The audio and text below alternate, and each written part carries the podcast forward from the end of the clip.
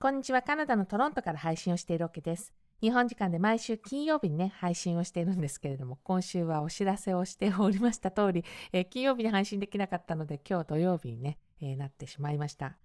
えー、この配信ではカナダの東側トロントでのライフスタイルの話をメインに、たまにクラフトや旅の話も織り交ぜつつお届けをしています。今回で249回目の配信となります。えー、今日はですね、スヌーピーランの話をしたいなと思っていて、ね、あのー、そういうふうに言うと、まずそれは何でしょうっていうふうに思われると思うので、軽くお話をすると、あの、スヌーピーランはね、アメリカの企業がやっているバーチャルのランニングイベントになります。で、これあの、好きな場所を5キロ、10キロ、えー、ハーフマラソンの長さもあったかな、えー、形で走る、好きな場所を走るっていう形になるんですけれども、で、これあの、申し込みの内容にもよるんですけれども、走り切った人にですね、T シャツとかメダルが用意されていたりもします。今日の冒頭に載せている写真はですね、一緒に送られてきたビブになります。で、えー、私はアップしてないんですけれども、えー、ホームページにはこれ終了した人がですね、自分のタイムをアップできるページっていうのが用意されていて、まあ、自己申告なんだけれどね、これね、自己申告なんだけれども、あの、ランキングがね、表示されたりしています。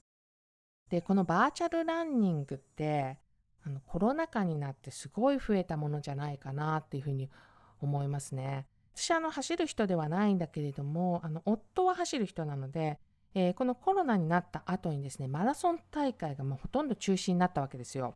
で、まあ、それをすごい身近で見てるからね。で、やっぱりこの走る人たちって、えー、そのマラソン大会に出るっていうのをこう、目標にしてトレーニングしてるっていう方もね、たくさんいらっしゃると思うので、まあ、うちの旦那さんもね、同じような感じだからね、やっぱすごくこの中心になったっていうのはすごく大きいことだったりするんですよね。例えばなんですけど、こう走ることをやっていない人でも知っているだろう、あのアメリカで有名なボストンマラソンってあるじゃないですか。で、このマラソン大会もですね、コロナの中でこうバーチャルでのマラソン大会っていうのを開催してました。で、これは決められた期間中、確かね、週末3日間とかだったと思うんですけど、で、まあ、これも好きなルートを走って、これ後でこう結果をボストンマラソンのページに確かアップできるようになってたと思うんですよね。えー、申し込みすると、こうパッケージが送られてきて、で、まあ、ボストンマラソンの T シャツとかがもらえたりするのね。うちの夫もそれに申し込みしてたんだけれども、ちょうどそのタイミングで怪我をしてて、あの、参加ができませんでしたね。でもまあ T シャツ着てますけどね。で、このボストンマラソンの場合は、まあ、バーチャルだった一番いいことって誰でも参加できたことだと思うんですよ。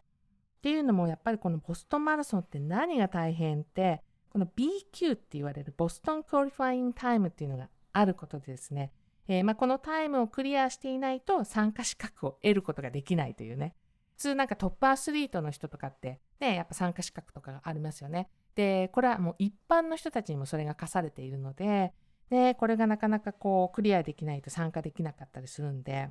それがなくてね、えー、ボストンマラソンに参加できるっていうのはある意味貴重なことじゃないかななんていうふうにも思いました。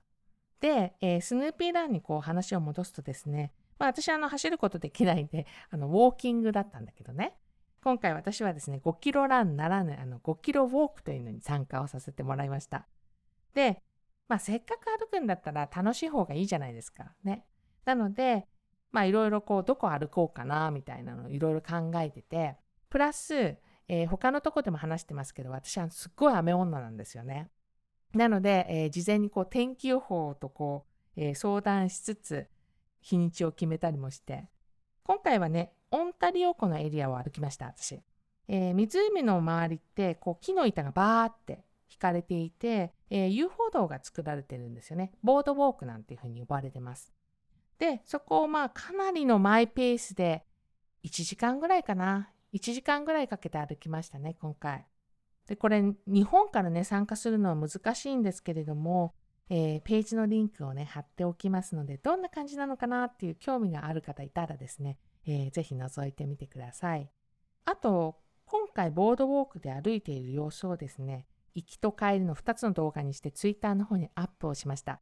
もちろんあの最後にねこのメダルを手にした様子っていうのもそこに残しているのででよかったらですねオンタリオ湖周辺の遊歩道を一緒に歩いた気分で、えー、見ていただけたらいいななんて思ってます、えー、こちらもリンクを貼っておきますね。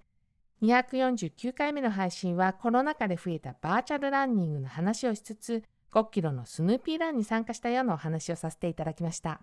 最後まで聞いていただきどうもありがとうございます。また次回の配信でお会いしましょう。カナダ・トロントから OK でした。